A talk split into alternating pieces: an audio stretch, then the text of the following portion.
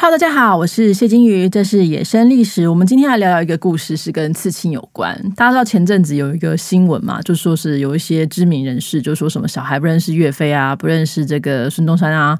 那其中大家都说这个岳飞就很值得注意嘛，哈。一讲到岳飞，大家就会讲到他身上那个精忠报国这个四个字啊。其实实际上呢，大家都说这是岳母给他刺上去的，但实际上呢，在这个宋史当中的记载呢，是说这个秦桧派人家去抓岳飞跟他儿子。然后来证明另外一个就是呃谋反事件。那这使者到的时候，岳飞就跟他说：“皇天厚土，可表此心。”然后本来还说要就是要派人去审问他。那岳飞呢就把这个衣服脱下来，用背让这个使者看。然后这上面就写着说：“这个尽忠报国哦，所以不是精忠哦，是尽忠报国四个大字就刺在这个呃皮肤上。”所以这个故事当中其实没有岳妈妈啦，就岳妈妈真的没有刺字，她不是那个刺青师，想说哦，那先拿儿子试试手。并不是这样子，那所以呢，这个故事当然就很深入人心心嘛，就让我们显示说，好像刺青这个东西是你就是彰显自己一个很重要的方式。但实际上，刺青真的是这样吗？根据学者陈元鹏老师的这个研究当中，其实他有一篇文章，我觉得蛮好玩的，叫做《身体与花纹》。那他前后有写过两篇，大家可以自己去找来看，其实都写得很棒。那他有提到就是说，这个早期的刺青跟族群文化有一些地方是有关的，比如说越人呐，哈，南方的越人，或者其实北方的一些族群。其实都有这样的一个习俗，你从文化人类学上来说，这是很常见的一个东西。但后来，大家汉代之后呢，它成为就先秦跟汉代成为一种刑罚，就是说你犯罪了、犯错了，我们就在你脸上刺字，让大家都看到，就是你是个罪人哈。那让大家看到你是个罪人这件事情有什么惩罚？其实就是说让你会害怕，你会觉得羞愧。那我既然知道我做这件事情会被刺青，然后我会大家都知道我就是曾经犯过什么事，那我就是不要做这种事嘛，就是一个威吓。的态度，可是到后来呢，还衍生成另外一种方式，在唐宋时时候，变成说管理士兵，就是说我今天有很多士兵需要管理他们，怕他们逃兵，那怎么样可以让他们不要逃兵？我在他们身上刺字，就写说你是番号是几号啊？我的这个军号是什么什么什么？然后这样子一出去的话，你就说，哎哎，你你不是什么什么地方的军人吗？你怎么在这个地方？你是不是逃兵？所以这是一个标志的方式哦。那因为大家都要刺青嘛，所以就会有些人就刺一些。比较酷的东西来显示说，我真的超级勇猛之类的哈。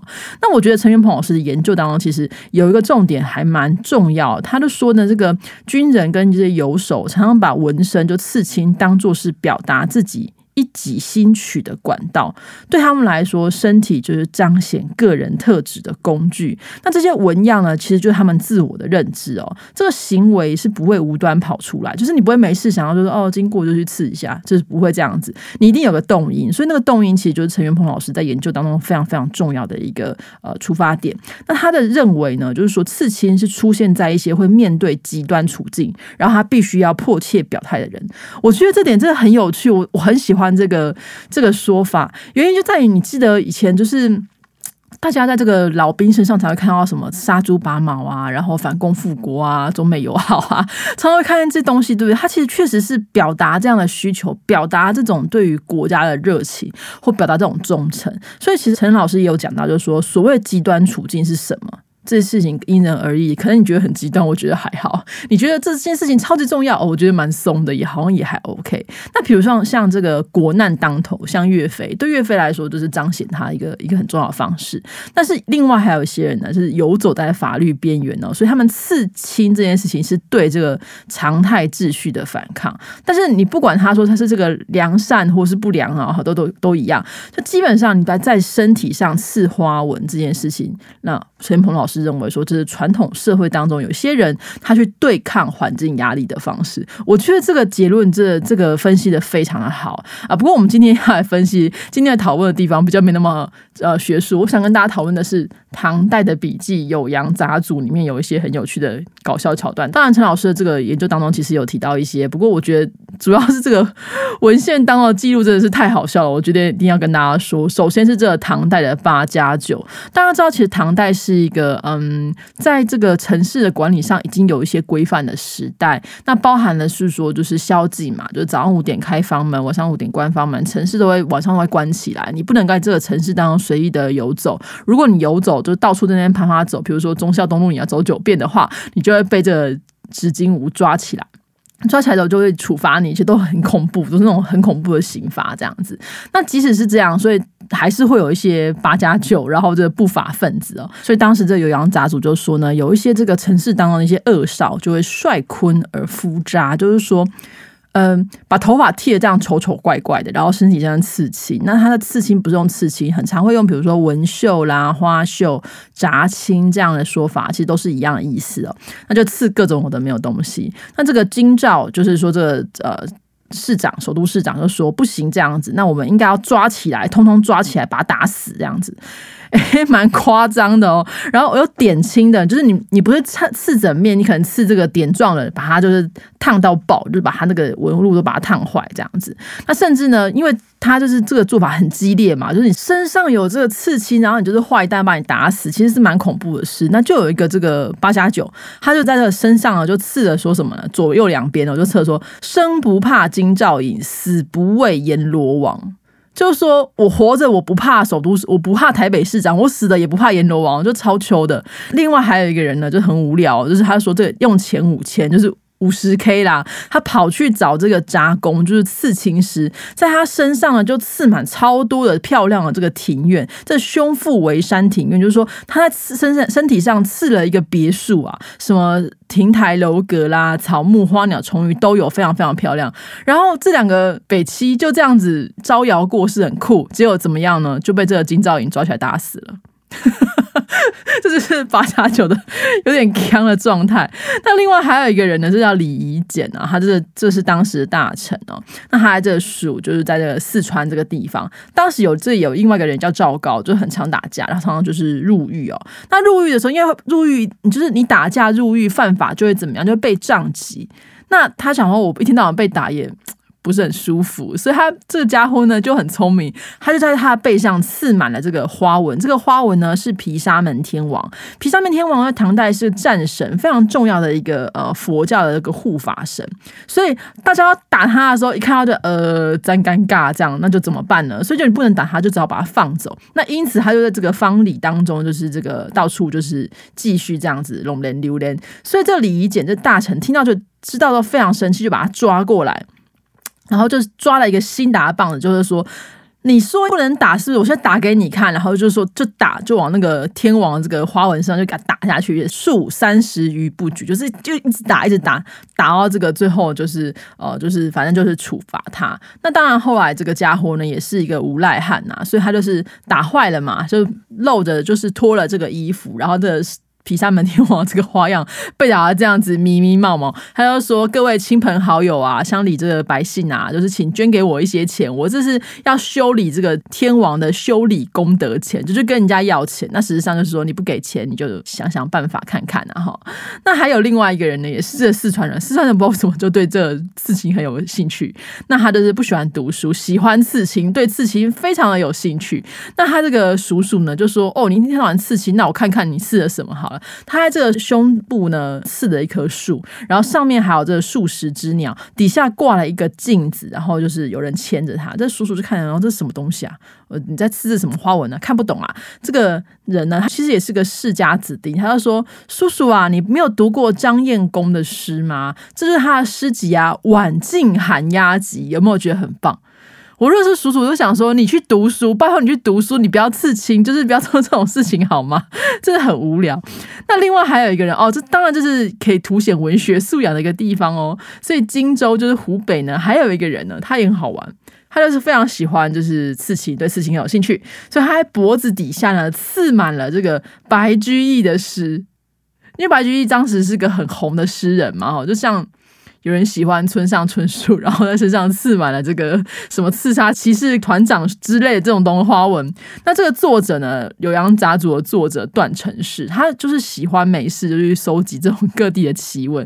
所以呢，这段成式就特别跑去看他，说：“哎，我看一下你身上刺的这个花纹哦，来看一下，看一下。”这个人呢，就指着这个花纹呢，就说：“你看，这是不是此花偏爱菊。”然后还有各种花纹，就说：“你看这个花纹，每个地方啊都是这个白居易的诗。”然后他就说：“你看，我觉得很棒吧？”然后这个带段成式去看这个刺青图的人说：“你看，这是白舍人行尸图，非常的风雅。”我觉得还是很蛮好笑的。那另外除了这个之外呢，这个段成式自己的底下的一个小小厮啦，也是蛮厉害的，本身也是一个非常有勇猛的人。这背上也刺了这个天王的这个花样，就说我得了天王的神力这样子，然后每次都跑去这样子。然后到了这个朔望日，就是初一十五啊，他还。特别哦，就是要这个摆上这个贡品，然后焚香，然后身上的衣服脱掉，毯住，让露出这个天王的样子。然后呢，他的家老婆小孩呢，就对着他背上的天王，然后就膜拜。真的是非常强的一个人。那除了这之外呢，就有很多这类东西，其实都跟这个作奸犯科啊，然后八加九有关。这个是呃，我就像刚陈元鹏老师讲，他其实是展现自己的一个方式哦。那除此之外，还有一些人的刺青是不是自愿的？那这个段成师又讲到他们家自己的故事，就是他的一个亲戚啦。某一天就是呃，经过这个一个乱葬岗的时候就，就、欸、诶。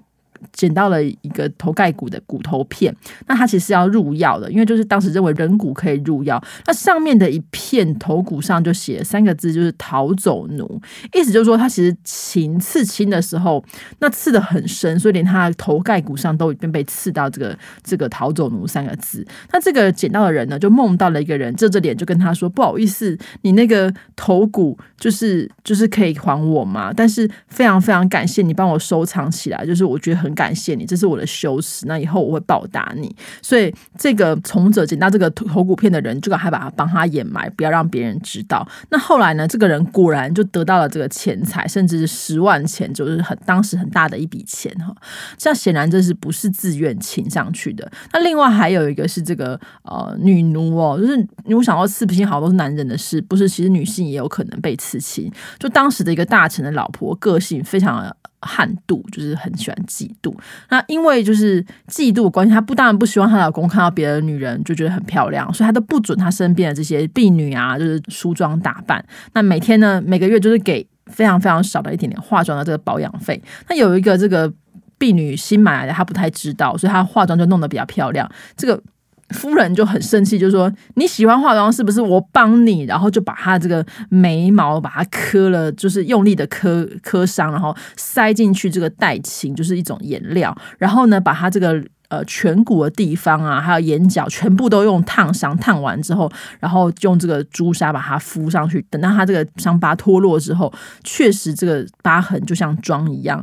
但是永远都请在这个婢女的身上。当然，你可以想象，就是这其实并不是一件很好的事。但是你可以，这是当时的人对于婢女、对于这些仆从，就是很不人道的那一面。那这个记录当中其实有讲说，这这中堂之前有很多这类的事情，一不如意呢，就在他脸上就给他刺青，有的没有的哈。那这是这个比较呃被迫的部分。可是像那个，就像刚刚讲段成式，其实他就发现蜀人，就四川人，其实非常喜欢刺青，而且他们刺青的这个。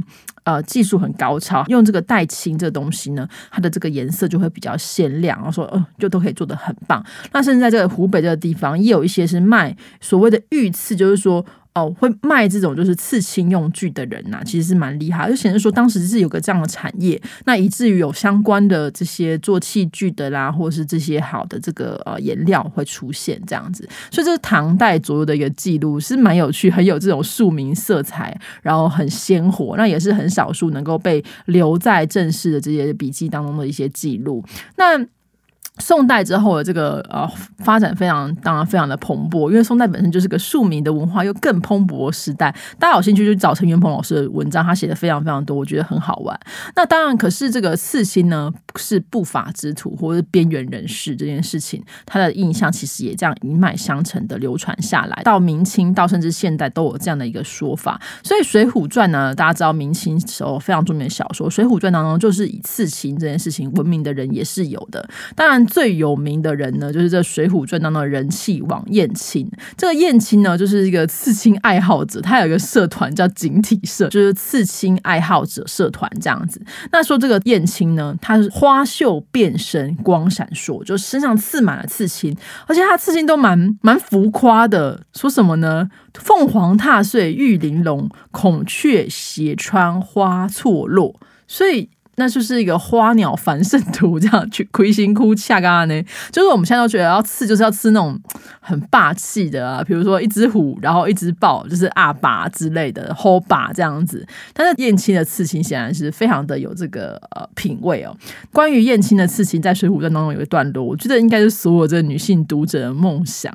我觉得作者非常的懂，因为呢，这个故事就说这个燕青他要去巴结，要去跟这个李师师当时汴京的名妓，要去跟他认识。那他原因呢，是因为他们想要跟这个宋徽宗有有一些关系。那李师师是宋徽宗的女朋友，那他就去跟这个李师师呃就是交好，喝了几杯酒之后，李师师就笑着跟他说：“闻之哥哥好生文秀，愿求一观如何？”就说我听说你身上有很多很漂亮的这个。刺青借我看一下，那这燕青就说：“哎呀，我这剑体啊，虽然有点花绣，怎么好在你跟前就是脱给你看？”李思思就说：“哎呦。”你都已经是就是警体社的这个成员了，哪里会在乎这种事情？然后三回五次定要讨看，就是一定说来嘛来嘛脱给我看嘛，来嘛来嘛我要看。那最后没办法，这燕青只好把这衣服脱下来。而且这李诗诗不只是看哦，哇，非常的觉得好漂亮哦，然后就一直刚蒙，一直刚蒙，一直刚蒙这样。然后最后燕青就很慌张，然后把衣服穿好，这样就被李诗诗这样子有点性骚扰。当然，这燕青可能也是觉得蛮不好意思，他是个。年轻人这样子，所以但是你可以从这个段落当中发现，就是花绣或者说刺青刺得好，在唐宋或者是明清时代，其实还是会有人欣赏，就这样蛮漂亮的，诶，很棒这样子哦。那呃，除了这燕青，还有这鲁智深其实都有刺青。佐竹敬彦这个学者，日本学者呢，他在梁山伯的这这本书当中，他其实考证了所谓梁山一零八好汉当中有个女生叫扈三娘，因为长得非常漂亮，可她使用的兵器。好像也不是什么一丈的长矛之类的东西，那他为什么外号叫一丈青呢？那嘴竹先生的这个研究里面认为说，扈三娘之所以被称为一丈青，可能是因为她身上也有刺青，而且是刺一个大蛇，所以整个身上都刺满了蛇的鳞片。所以你可以想象，她是一个非常非常艳丽，然后呃身材非常高挑的美女，然后身上刺着这个蟒蛇或是青蛇，可以想象那样的场景是非常的刺激感官的。所以我觉得。这也是这个《水浒传》有趣的地方哈。那当然，这个刺青到我们现代的时候，其实我们已经慢慢把它认为是一个艺术。可是到现在，刺青还是会被污名化。比如说，大家去日本啊，去这个泡汤的时候，还是会说，就是你身上有刺青，你不可以进去泡。或是如果你有刺青的话，你要去跟店家要这个呃遮盖的贴纸，但是贴在身上，你才可以进去。为什么他们认为这个刺青就是帮派分子嘛？哈，有这个不法之徒才会去刺青。所以你进去这泡汤的时候，你不要吓到别人。可是如果我们认为为刺青是一个艺术，为什么它需要遮盖？为什么不可以被大家知道呢？所以我觉得还是蛮感谢大家有很多的这个艺术家或者是一些呃勇敢的刺青的 model 会去努力的改变这样的形象，让刺青可以从原本像陈元鹏老师说，在我们早期的时候是一种就是不法之徒一种惩罚，甚至是边缘分子去抒发压力的方式，跟到现在呢，它是呈现自己的另外一种方式，去告诉说我自己的身体我来做主哈。那我们今天分享就到这边啦。拜拜。